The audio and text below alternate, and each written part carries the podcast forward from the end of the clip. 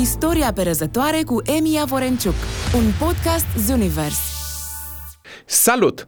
Bine ai venit la un nou episod al podcastului Istoria perezătoare by Zuniverse. Sunt Emanuel și astăzi se împlinesc 115 ani de când SOS-ul a fost adoptat ca semnal internațional de urgență. Mai exact, a intrat în vigoare la 1 iulie 1908.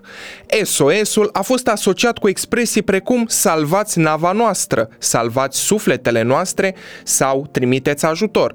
SOS-ul fiind singurul semnal format din nouă elemente în codul Morse, mai ușor de recunoscut, în timp ce celelalte simboluri foloseau cel mult 8 elemente. Din punct de vedere istoric, prima navă care a transmis un apel SOS este Slavonia, pe 10 iunie 1909, dar încă de atunci a existat o oarecare rezistență la adoptarea acestui semnal. De-abia în aprilie 1912, odată cu scufundarea celebrei nave Titanic, operatorii au folosit concomitent mai multe apeluri de urgență, printre care se numără și SOS-ul. În acel moment, SOS-ul a început să fie cu adevărat recunoscut înainte, manifestându-se o oarecare rezistență. Ba mai mult, la 20 ianuarie 1914, la Convenția Internațională de la Londra privind siguranța vieții pe mare, a fost adoptat codul Morse ca semnal de siguranță. În timpul celui de-al doilea război mondial, codurile suplimentare au fost folosite pe lângă SOS pentru a include detalii despre atacurile imediate venite din partea navelor inamice, în special în bătălia Atlanticului.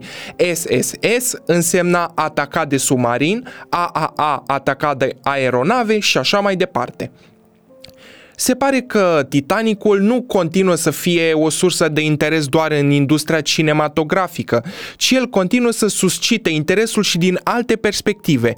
Este un eveniment despre care s-a scris, se va scrie și despre care se va pregăti și un documentar cu specialiști în domeniu. Un eveniment al istoriei care merită a fi subliniat în cele ce urmează. De curând, garda de coastă americană a recuperat rămășițe umane din interiorul epavei submersibilului Titan, care a făcut implozie pe fundul oceanului, iar câteva dintre resturile submersibilului au fost aduse la țărm. Resturile metalice au fost găsite la aproximativ 500 de metri de epava Titanicului. Se pare că SOS-ul nu i-a salvat. Submersibilul Titan, care avea lungimea de 6,7 metri, și-a început coborârea. La puțin timp, acesta a pierdut contactul cu nava sa de sprijin de la suprafață, foarte aproape de sfârșitul a ceea ce ar fi trebuit să fie o scufundare de numai două ore până la Titanic. Un aspect demn de amintit este că submersibilul era pilotat folosind un controller de jocuri video. Titanicul se află la 3800 de metri adâncime pe fundul Atlanticului. Soția pilotului submersibilului Titan este strănepoata unor victime care au murit în tragedia Titanicului. Wendy Rush este strănepoata soților Isidor și Ida Strauss. Soții Strauss au avut șapte copii și au fost căsătoriți peste 4 40 de ani, decedând împreună în naufragiul Titanicului în aprilie 1912. Ultima dată au fost văzuți îmbrățișați pe nava care se scufunda, imagine pe care o poți vedea redată și în filmul Titanic regizat în 1997 de James Cameron. Isidor și Ida apar și în filmele Titanic din 1953, A Night to Remember 1958, precum și în musicalul Titanic. Reamintesc faptul că submersibilul Titan al companiei Ocean Gate Expedition a fost dat dispărut cu 5 oameni la bord în timp ce cobora spre epava Titanicului. La drept vorbind, călătoria a costat enorm și a fost efectuată pe un submersibil de jucărie. Unii spun că și numele dat submersibilului a fost unul cu un sfârșit sfârșit înspăimântător. A fost numit Titan și a fost coborât pentru a ajunge la epava Titanicului. Din surse, protagoniștii decedați au fost avertizați de specialiști că Titanul nu va rezista presiunii și că va face implozie. Cu toate acestea, Titanul a fost declarat unic. Pilotul submersibului a declarat că acest mix de titan și fibră de carbon este indestructibil. Așa s-a spus și despre Titanic, că este o navă care nu poate fi scufundată de nimic. Avertismentele nu au fost ascultate și nici respectate. Titanul a făcut implozie, după cum era de așteptat. cei patru magnați au murit, plus pilotul. În momentul în care semnezi declarația, moartea este menționată de trei ori pe prima pagină. Regizorul James Cameron a surprins asemănarea izbitoare dintre scufundarea navei Titanic și tragedia submersibilului Titan.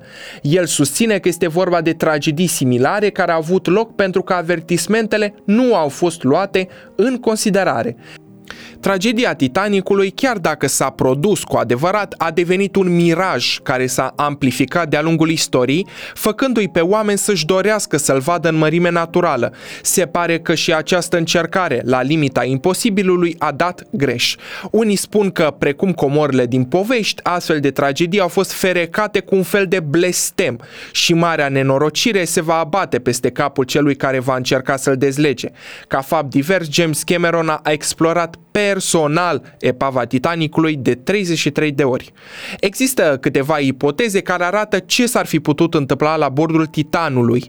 Aparatul a făcut implozie, iar membrii echipajului au avut parte de o moarte rapidă, aparatul a rămas fără energie, membrii echipajului au rămas blocați pe fundul oceanului într-o apă de 0 grade, murind de hipotermie, sau aparatul a rămas blocat fie într-o plasă de pescuit, fie în epava Titanicului. Alte teorii curente ne arată că la 111 ani de la scufundarea Titanicului, ne amintim că primii salvați au fost pasagerii de la clasa 1, iar cei de la clasa a 3 au fost lăsați în urmă. În evenimentele petrecute în ultimele zile, 4 miliardari ar fi echilibrat balanța. Ne arată această ultimă teorie aparținând mai degrabă unui soi de conspiraționism. Dintre cele 10 submersibile care există în lume și care sunt capabile să se scufunde până la adâncimea Titanicului, aproape la 4000 de metri adâncime, doar Titan de la Ocean Gate nu a fost certificat. Vor rămâne multe întrebări fără răspuns, ori poate n-ar trebui să mai căutăm răspunsuri? Dumnezeu să-i odihnească. Atât pentru astăzi. Ne revedem data viitoare la un nou episod al podcastului nostru. Pe curând! Zunivers Podcasts